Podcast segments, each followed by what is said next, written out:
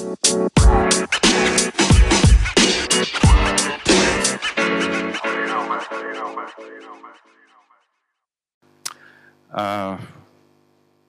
вчера встречались тут с молодежью, здесь было много молодых людей в этом зале. Некоторые из них присутствуют сегодня здесь. Классно вас видеть всех, слава Богу, замечательно. Вы знаете, мы сегодня, я не знаю, вы заметили или нет, или уже все вошли в какую-то привычную рутину. Сегодня второе воскресенье наступившего две тысячи двадцатого года, двадцать двадцать. И интересно, что же этот год нам готовит всем, что этот наступивший год приготовил для нас. Вы знаете, я хочу начать с такой неутешительной вести и с такой плохой новости, на первый взгляд, да? И она заключается в следующем, в том, что не все твои молитвы будут услышаны в этом году. И в этом смысле я хочу а, продолжить и рассказать, что я имею в виду.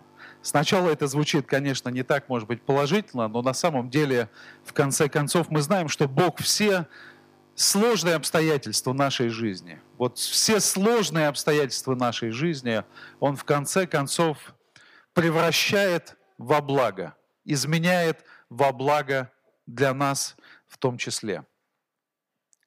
Мы с вами будем э, читать из Евангелия от Луки. Первая глава с первого стиха. Давайте прочитаем. Да, давайте откроем Библию и прочитаем первые четыре стиха. Я буду читать из нового перевода, вы можете читать из того, который мы видим здесь сейчас.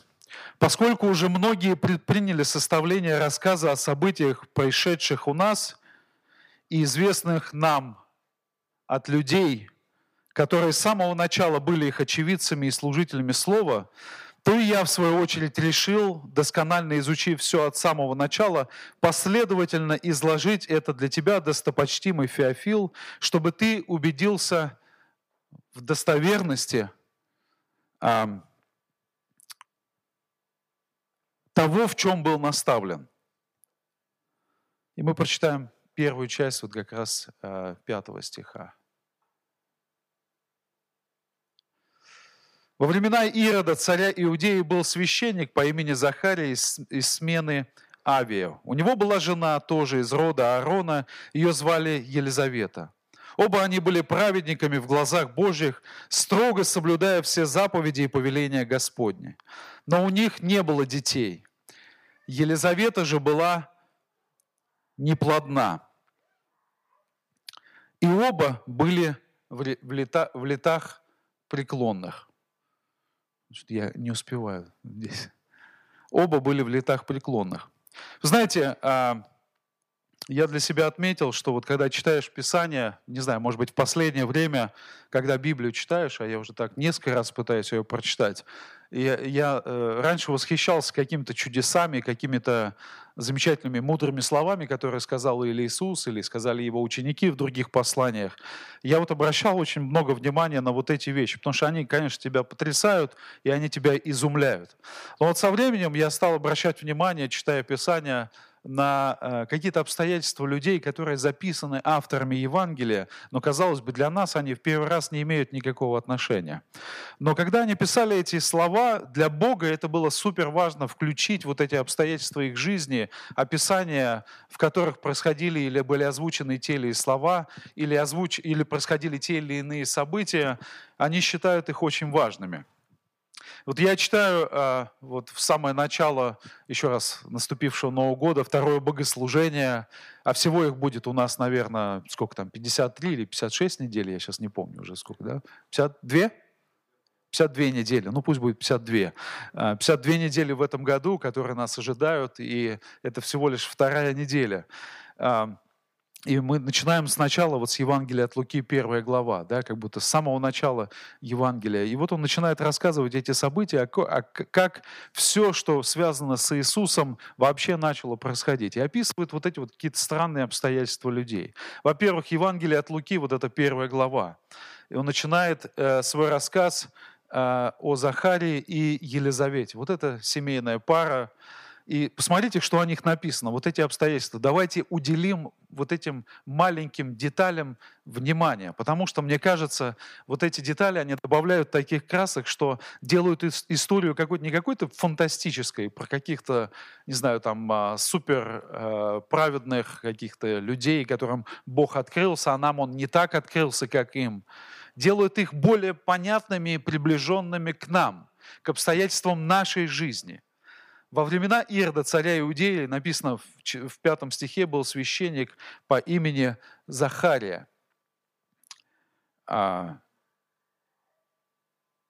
из смены Авии. У него была жена тоже из рода Аарона, ее звали Елизавета.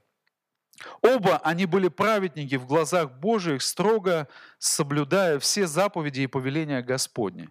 Вот вообще такая характеристика, ну, суперпозитивная, да, соблюдали все заповеди Господни. И они были праведниками в глазах Божьих. Но, мне кажется, это такая характеристика, которую бы хотелось каждому из нас иметь. Но седьмой стих начинается, я не помню, в синодальном переводе там есть это или нет, но вот в новом переводе написано, но у них не было детей. Вы понимаете, в синодальном переводе просто написано «у них не было детей», но вот в новом переводе добавлена вот эта частица «но». Неважно, есть она или нет, но в принципе понятно, как бы здесь такое яркое описание, да, вот достижений этих людей. Они были праведны перед Богом, они Ему служили.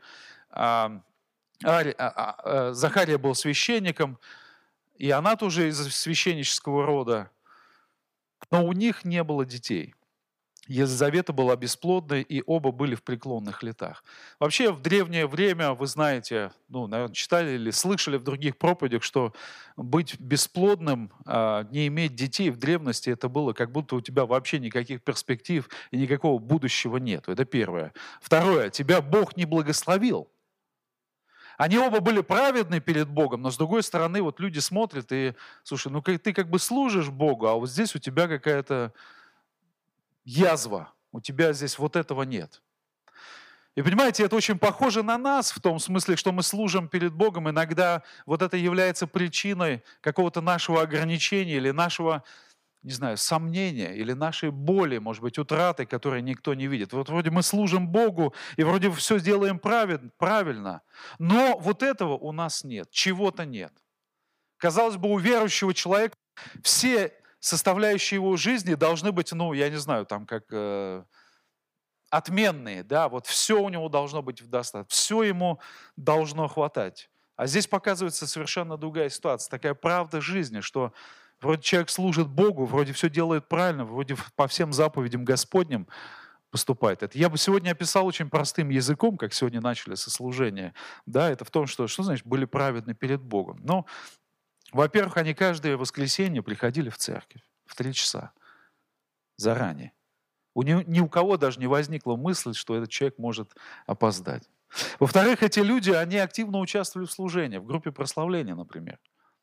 Или, или на пульте сидели, или э, кофе угощали в церкви, да? И делали это каждое воскресенье, пятьдесят две недели подряд, каждый год.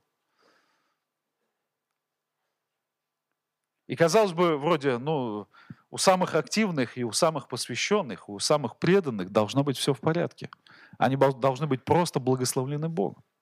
Но здесь написано, но у них не было детей. Елизавета была бесплодной.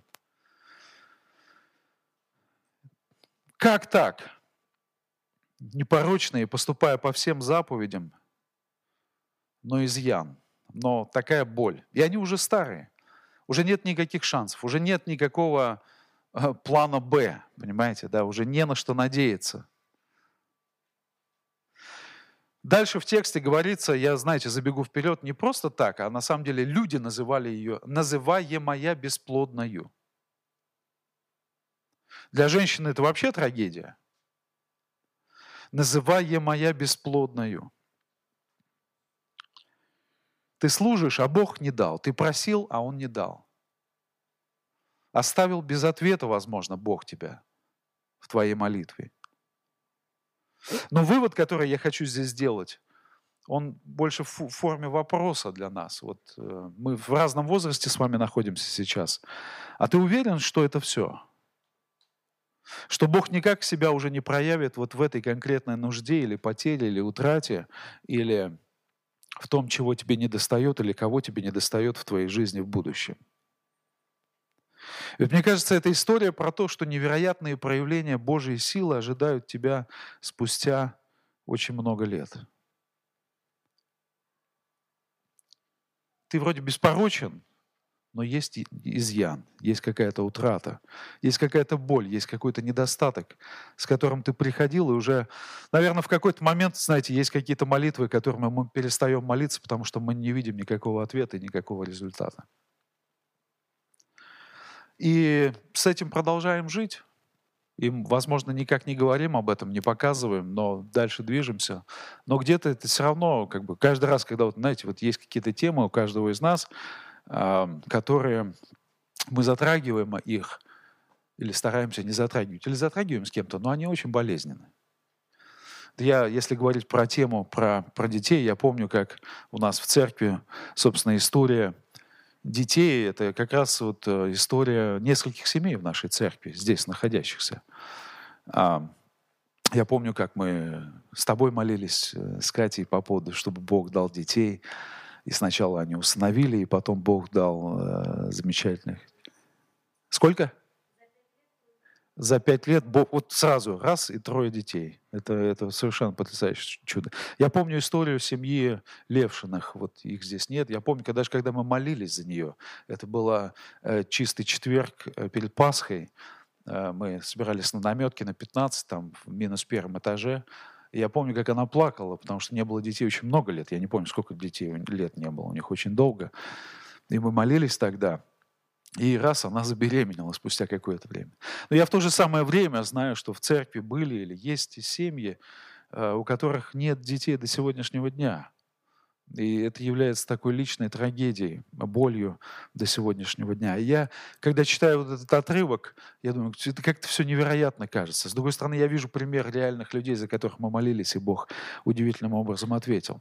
Но знаете, эта боль, эта утрата, этот изъян, он может быть совершенно разным у каждого из нас. Восьмой стих, давайте мы прочитаем, восьмой, девятый, десятый и одиннадцатый. «И вот однажды, когда Захария совершал богослужение, подошла очередь служить священникам его смены, ему выпало по жребию, как это было принято у священников, воскурить благовоние на жертвеннике.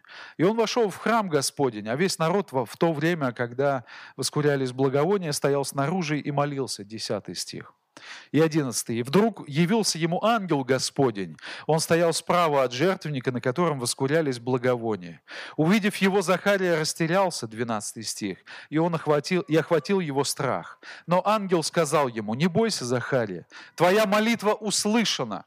Жена твоя Елизавета родит тебе сына, и ты назовешь его Иоанном». И вот этот второй пункт я хочу назвать, знаете, очень простой вещью. В самом начале этого года я хочу э, назвать, сказать вам, что нужно делать нам в этом году. Это называется второй пункт, я его назвал очень просто. Благословение рутины. Вот эти пятьдесят две недели, которые тебя и меня ожидают в этом году, это, это рутина. Это нужно каждое воскресенье приходить что-то делать в церкви. Кому-то настраивать свет, кому-то включать э, там, звук, аппаратуру настраивать, кому-то готовить кофе, кому-то вытирать пол, кому-то готовить эту кафедру, кому-то готовить план богослужения, кому-то обзванивать людей, да, кому-то еще что-то нужно сделать. И вот это благословение рутина. Почему я читаю? Потому что, смотрите, Захария делал это до своего... старчество каждый раз, когда ему выпадала вот эта очередь. Его смена была. Он приходил и делал это верно, и делал это постоянно. Именно по этой причине он назван праведным человеком, потому что до самого конца своей жизни он просто не сдался, он не отказался, он продолжал это делать. Вы знаете, есть тайна Божия в том, что вот мы с вами приходим в церковь и делаем какие-то рутинные совершенно операции и понятные вещи. Через это совершается чудо умножения. Через это совершается чудо благословения в наших семьях. Бог начинает отвечать удивительным образом. Вот это благословение рутины. пятьдесят две недели в году нужно будет делать, возможно, не видя какого-то видимого результата. Но нам должно быть достаточно, что Бог готовит что-то какой-то прорыв, да, вот как ты сказала, очень классно в том, что там много лет не было, не было ничего, а потом раз за пять лет трое детей, да, это какой-то невероятный ответ, который ты, скажем так, еще неделю за этого не мог себе представить, что именно так это произойдет. Вы понимаете, есть определенная тайна, потому что в этом, в этом действии, в твоем простом действии, когда ты делаешь какую-то простую операцию в церкви, простое служение небольшое, совершается... Вот Бог видит, что ты веришь. Бог делает, что, видит, что это какое-то маленькое посвящение. И все эти маленькие посвящения в церкви в течение пятидесяти двух недель начинают складываться из одного в другое, и вырастает нечто, ну, хочу сказать, обалденное, очень великое, очень, очень чудесное, какой-то прорыв. Нам хочется прорыва уже на вторую неделю воскресенья, да, Нового года, на третью неделю, на четвертую неделю. Хочется увидеть какой-то ошеломляющий результат, что вот сейчас вот придут и люди заполнят здесь все это место, хотя уже немножко места осталось. И этот зал на самом деле уже тесен, и можно думать и молиться, и планировать, и стремиться о следующем этапе, да, или о следующем месте, или о следующем зале, то... Мы, мы думаем, что это произойдет прямо сейчас, но Бог хочет это сделать в свое время. Вы знаете, я еще думаю об этой молитве. Это молитва, которой ты перестал молиться или перестал надеяться, что что-то сможет измениться, но нет. Благословение рутины. Вот делай, девятый стих, ему выпало по жребию. Настал его черед. Пришла твоя смена. Тебе нужно быть в это воскресенье. Нужно помочь в церкви. Нужно сделать здесь. Вы понимаете, каждый, делая вот этот элемент, и потом, я, как служа в церкви много лет, я видел, как люди устают от этого. Когда они не видят результата, это разочаровывает тебя. Когда ты думаешь, вот этот вот момент надрыва происходит в твоем служении, в моем, у любого человека. Когда ты думаешь, ну, все приходят, а я делаю и делаю, никакого результата, никому это не важно. Нет, важно. Даже если другие перестанут делать, я буду делать. Понимаете, вот в этом есть, есть определенное, определенное таинство веры, которое совершается в этот момент. Даже если люди в церкви перестают что-то делать, это не, не, не повод для тебя перестать. Если они считают это неважным или как-то показали, что это неважно, или слились в какой-то последний момент, да, сказали, да, пойду, но потом от, отвалились, это не значит, что ты должен перестать. Это благословение вот этой вот э, рутины, в которой тебе нужно участвовать. Рутина не очень хорошее слово, потому что оно как бы гнобит нас, иссушает изнутри, но это служение, которое ты совершаешь. Да? Если у тебя нет нового откровения, если нет нового прорыва какого-то от Бога, такого яркого слова, то просто делай то, что тебе уже раньше Бог открыл, и делай это верно. Потому что на, потом наступит вот этот момент, когда... Вот однажды, когда Захария, однажды, вот этот вот момент однажды, он обязательно наступит, вы понимаете? Даже когда у тебя вот нет детей, вот этот момент однажды, он наступит. И, и вот этим семьям Бог дал детей в нашей церкви, это реальное свидетельство, мы не выдумываем ничего этого. А тем, той семье или тем семьям, которым Бог не дал еще детей, там обязательно будет какая-то компенсация, да, то есть ты... Ты, ты не будешь продолжать жить дальше с какой-то вот болью.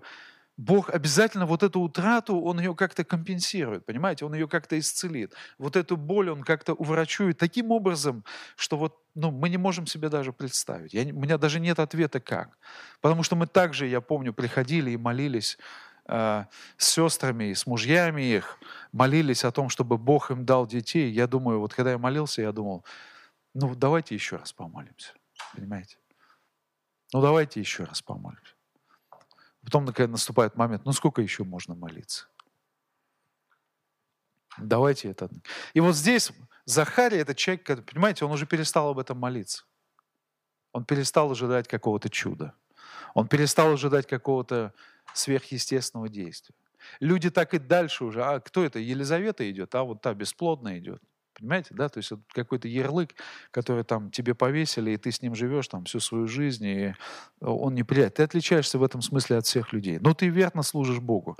И вот для некоторых вот это бывает такой момент излома, надлома в вере, что как будто Бог все оставил тебя. А это не так. «Не бойся, Захария», тринадцатый стих, «твоя молитва услышана». Твоя молитва услышана. Услышано. Если ты веришь, что это не будет для тебя рутиной, просто делай, что Бог повелел. И Он обязательно сделает. Вы знаете, в самом начале Евангелия есть еще несколько примеров, где описывается, где люди делали тоже рутинные вещи. Помните, когда Иисус родился, Его принесли в храм, кто их встретил? Была такая женщина по имени Анна. Она была а, тоже такая пророчица. Но написано, у нее тоже был изъян, понимаете, она была вдовой. Написано, что она с мужем прожила, я не помню, сколько там, семь лет от вдовства, э, до вдовства своего. И после этого не выходила замуж. А после этого служила постоянно в храме. И Бог дал ей увидеть Спасителя. Жребий выпал на Захарию. Жребий обязательно Божий выпадет на тебя. Вот это я хочу сказать. Просто мы не знаем, когда это произойдет. Но нам нужно быть верным и в вере, чтобы продолжать это делать. И я хочу сказать, что это происходит в тот момент, это самое больное, когда ты уже перестаешь верить. Руки опустились, и уже как будто ничего не произойдет. И в этот момент Бог обязательно придет, понимаете? В этот момент Он обязательно проявит себя. То, что Он проявит себя, это просто нет сомнений. Это обязательно произойдет. Потому что Бог управляет процессом для встречи с Ним вот, во святом святых Захарии, встречает Его там прямо в месте служения. И именно так это произойдет. Вот третье, третий пункт – это вот неуслышанная молитва из прошлого. Молитва услышана, говорит ему ангел. Подумайте, Захария стоит такой и смотрит на ангела и думает такое, какая молитва не услышана? услышана? Какая именно, да? А вот та, которой я перестал молиться пятнадцать лет назад, когда еще я мог иметь детей, а сейчас уже не могу, и уже не верил даже в явление вот это божественное. Но ангел сказал ему, не бойся, Захария, твоя молитва услышана. восемнадцатый стих, смотрите, как он говорит. «А как я узнаю, что это правда?» — спросил Захария ангел. «Ведь я старик, и жена моя уже не молода». Да, то есть естественным способом разрешить эту проблему, эту боль или эту утрату уже невероятно. Это уже не может произойти. Молитвы, которые услышаны. Я начал с того, что я им сказал, не все твои молитвы будут услышаны Богом в этом году. Но это не значит, что они не будут отвечены в следующем году или через год. Спустя долгое время. Вы знаете, есть такое понятие, как время от Бога. Ребята молились о детях там, десять лет, там, не знаю, семь лет кто-то молился. И Бог ответил спустя долгое время. Бог не ограничен временем нашим человеческим. Для Него его не существует. Он лучше знает, когда и как ответить. Но иногда нам это очень трудно принять. Иногда нам это очень трудно принять. Неуслышанная молитва из прошлого. Представляете, вам исполняется там, сорок пять, пятьдесят, шестьдесят лет. Кто-то здесь еще думает, когда мне еще там, даже об этом не думал в возрасте. Я помню, когда мне было там двенадцать-тринадцать лет максимум, о чем я мог думать, о каком-то возрасте, чем-то планировать, это когда мне будет там, ну, двухтысячный год исполнится, я помню, там, мне должно было там двадцать шесть лет исполниться в двухтысячном году. А за двухтысячный год я вообще не мог даже представить, что со мной будет. Это было, когда мне там двенадцать, тринадцать, четырнадцать, пятнадцать лет. И, и, а сейчас уже далеко за, это, за этот предел я уже зашел. И молитвы, которые услышаны спустя долгое время, и это потрясающе. Правильное время от Бога, оно может наступить еще спустя много лет. Вы знаете, это потрясающая новость, потому что Бог действует в нашей жизни не только в молодом возрасте, не только в средние наши годы, но и даже когда мы будем уже постарше с вами. Готовьтесь к этому, потому что Бог будет отвечать на ваши молитвы, которыми вы молились, когда вы были молодыми, когда вам там двадцать, двадцать пять, тридцать лет. И, и, и это замечательно. И последний пункт, о котором я хочу сказать. Вы знаете, самое страшное, что может с нами произойти, это вот неверие. Когда ты пятьдесят две недели подряд делаешь одно и то же, тебя постигает неверие. Когда пятьдесят две недели подряд ты делаешь одно и то же, тебе кажется, что это никому не важно, и никакого результата видимого нет, тебя постигает в какой-то момент неверие, что реально что-то может измениться. Почему? Потому что в наше время мы зациклены на быстром результате. На быстрых решениях, на быстрых действиях, на что должно измениться в ближайшие там полгода. А Бог так не действует. И он, вот его время, вот подумайте об этом, его время, оно немножко другое. Оно дольше. Я не знаю, как его описать, честно, я сам об этом думаю много, но я э, всегда вижу, что его время, оно дольше, чем мое. И в этом смысле было бы мудрым для нас в начале этого года запастись терпением. Молиться о том, что, Господи, дай мне терпение дождаться Твоего ответа. Дай мне мудрости, дай мне такого терпения не потерять веру. Потому что если вы ее утратите, это будет проблематично. Давайте посмотрим девятнадцатый стих. «Я, Гавриил, — говорит ему ангел, — стою перед Богом. Он послал меня говорить с тобой и возвестить тебе эту радостную весть. То, что я сказал тебе, исполнится в свое время». Вот это вот ключевой, ключевое слово «в свое время». Сегодня вторая неделя две тысячи двадцатого года. В свое время исполнится то, что Бог предназначил для вас в вашей жизни. В свое время исполнится. Видите, он не называет здесь дату, месяц, но оно произошло именно. Это не то, что ожидал. Действительно, этот человек уже пожилой, который разуверился. То, что я сказал тебе, девятнадцатый стих, исполнится в свое время. И теперь двадцатый. Посмотрите на его реакцию. Точнее, ангел продолжает, говорит, но за то, что ты не поверил моим словам, вы понимаете, он стоит и видит ангела, и он не верит своим глазам. Он верил, когда он молился еще, что-то там было. Но когда это происходит, он уже даже не, не то, что верит, он не верит тому, что он видит, понимаете? Вот насколько нас убивает то, что мы вот живем, живем, а в жизни, казалось бы, ничего не меняется. Ты молишься, и нет ответа. А боль, она там. И вот приходит вот этот момент неверия. За то, что ты не поверил моим словам. Ты лишишься речи и будешь молчать до тех пор, пока все это не исполнится. Вы знаете, Бог тоже не, как сказать, Он видит вот наше переживание. Да? Он не то, что, ах, ты не веришь, ну вали отсюда. Да, нету такого отношения от Бога. Он просто говорит, вот тебе маленькие. Вот смотрите, он начал с проблемой, да? И он продолжает с ней до момента рождения Иоанна. Он говорит, ты не сможешь говорить. Вот Елизавета была бесплодная, вот теперь она родила. Вот забеременеет, забеременеет сейчас.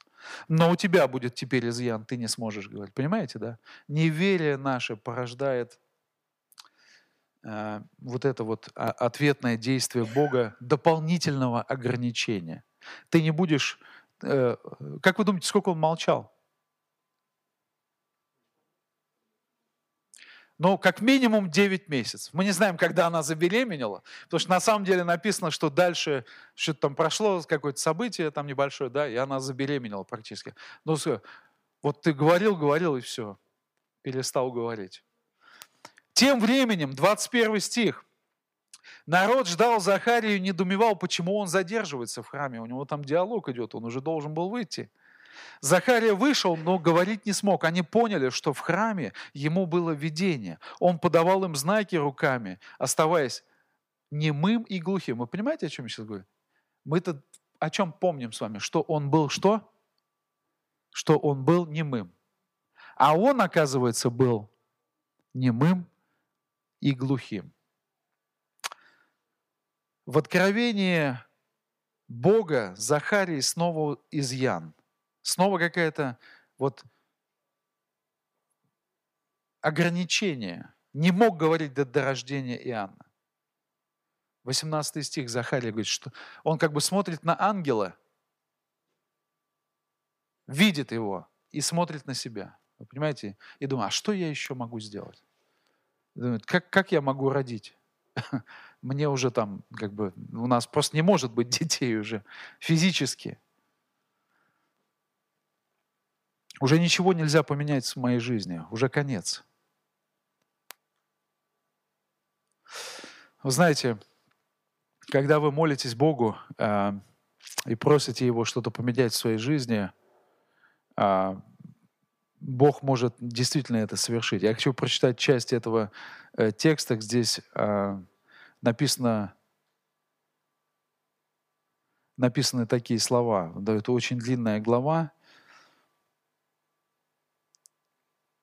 В пятьдесят седьмом, точнее, вот в пятьдесят седьмом стихе написано, смотрите. «Елизавете пришло время родить, и она родила сына. Соседи и родственники, услышав о том, какую великую милость явил к ней Господь, поздравили его. На восьмой день они пришли сделать обрезание ребенку и хотели назвать его Захарией по отцу. Но мать возразила: нет, он будет звать, зваться Иоанном.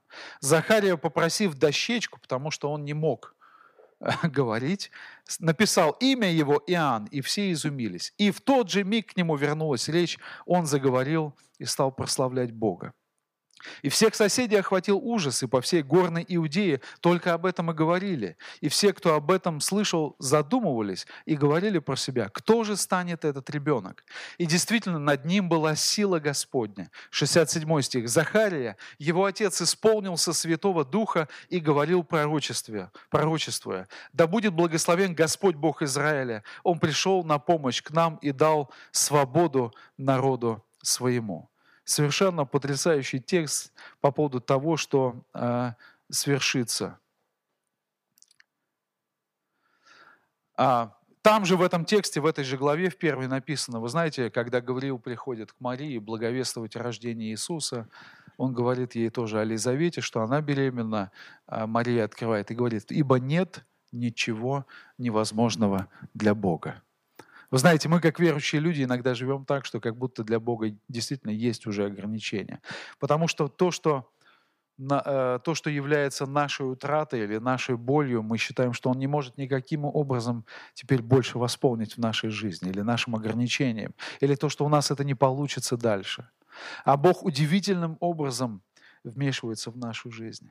Итак, в конце я хочу просто резюмировать и сказать: смотрите, пятьдесят две недели, уже, наверное, пятьдесят осталось в этом году, и будут молитвы, которые не будут услышаны, но только не будут услышаны, возможно, в этом году, но будут услышаны последующие года вашей жизни. Основной момент, который смущает и который действительно разрушает нас изнутри, как верующих людей, это то, что мы фокусируемся на то, что мы видим, а не, не, не на том, во что мы верим. На том, что мы видим, а не на том, во что мы верим. И если мы верим, что Бог действительно действует в нас и через нас, для Него важна эта церковь, и Бог что-то будет действовать, каким-то образом как-то действовать в этой общине, в этой церкви, это совершенно удивительные вещи. Бог приготовил. Просто нужно делать эти рутинные операции, нужно продолжать молиться и делать, молиться и делать, молиться и делать, и Он обязательно это совершит. То, что Ему угодно. Еще раз, то, что Ему угодно. В свое время. И это будет абсолютным изумлением, это будет абсолютным удивлением, поверьте, не только для вас, и для тех людей, которые вас окружают. Давайте позволим Богу действовать в будущем. Давайте дождемся Его времени. Давайте проявим вот это терпение, о котором здесь говорится. Возможно, вы знаете, некоторые вещи в нашей жизни действительно произойдут под закат дней. Казалось бы, жизнь человека, нам кажется, что она вот... Но все основное мы делаем, когда нам там двадцать пять, тридцать, тридцать пять, сорок, сорок пять лет, самые яркие такие годы нашей жизни. Нет, у Захарии, наоборот, самые яркие годы наступили вот в шестьдесят лет. Бог дал испытать радость рождения нового дитя, и тем более, что это был пророк Иоанн. Это человек, который пришел перед Иисусом, проповедовал всему израильскому народу. У него было великое призвание. Сам Иисус говорит, что это был самый величайший пророк, который родился в человеческой истории. Это был пророк Иоанн, потому что он благовествовал о Христе. И это потрясающе. Он плохо закончил, Иоанн, на самом деле, да? Как, как нам кажется, ну, ему отрубили голову, и он умер не своей смертью. Но он служил Богу. Он понимал, какой конец его ожидал. Он был пророком, он жил в пустыне, он пророчествовал о Христе. Но все началось вот с этой боли Захарии и Елизаветы. Последний момент, который хочу сказать. Вы знаете, на иврите слово, имя Захария, что обозначает? Как вы думаете? Под занавес этой истории. Бог помнит. Бог помнит. Захария. Я — это Адонай – это святое имя Божие, или Юдгей Вавгей, тетраграмматон, кто знает, что это такое, святое имя Божие. А Захар, Зохер, э, имя Зах, Захар, вообще русское имя, это не русское, это еврейское имя, оно обозначает помнить, вообще глагол помнить. Бог помнит. Он помнит твои молитвы. Аминь. Давайте помолимся. Давайте помолимся о предстоящем этом Новом Годе, о том, что нас ожидает, о терпении и о всем том, что мы слышали сегодня. Господь, дорогой, благодарю Тебя за то, что Ты э, дал нам сегодня это богослужение, что Ты призвал нас сегодня служить перед Тобой. Кто-то сегодня пришел в эту церковь раньше, кто-то соединил эти провода, кто-то э, настроил музыкальные инструменты, кто-то подмел этот зал, кто-то выставил свет, кто-то приготовил сегодня кофе, кто-то убрал мусор, кто-то прозвонил всех, кто-то подвез кого-то сегодня на машине, мы все сегодня пришли сюда, каждый сделать, как, каждый свою часть, произнести молитву, послужить, уделить время ближнему. И впереди нас еще пятьдесят рутинных богослужений, которые ожидают нас в этом предстоящем году. Мы хотим совершить их с таким максимальным посвящением, с максимальной отдачей, с максимальной молитвой. Мы молим Тебя, чтобы наша вера в то, что мы делаем, что оно угодно Тебе и верно перед Тобой, она не умерла. Чтобы мы это сделали от всей души, для Тебя и для ближнего своего. Чтобы мы это сделали, этот шаг в пустоту, не имея, не видя, может быть, видимого результата. Господи, Ты умножь плоды жертв многих и усилий многих людей, которые здесь присутствуют. Пусть их будет таких людей еще больше. Пусть этот пример заражает и вдохновляет многих людей, которые находятся здесь.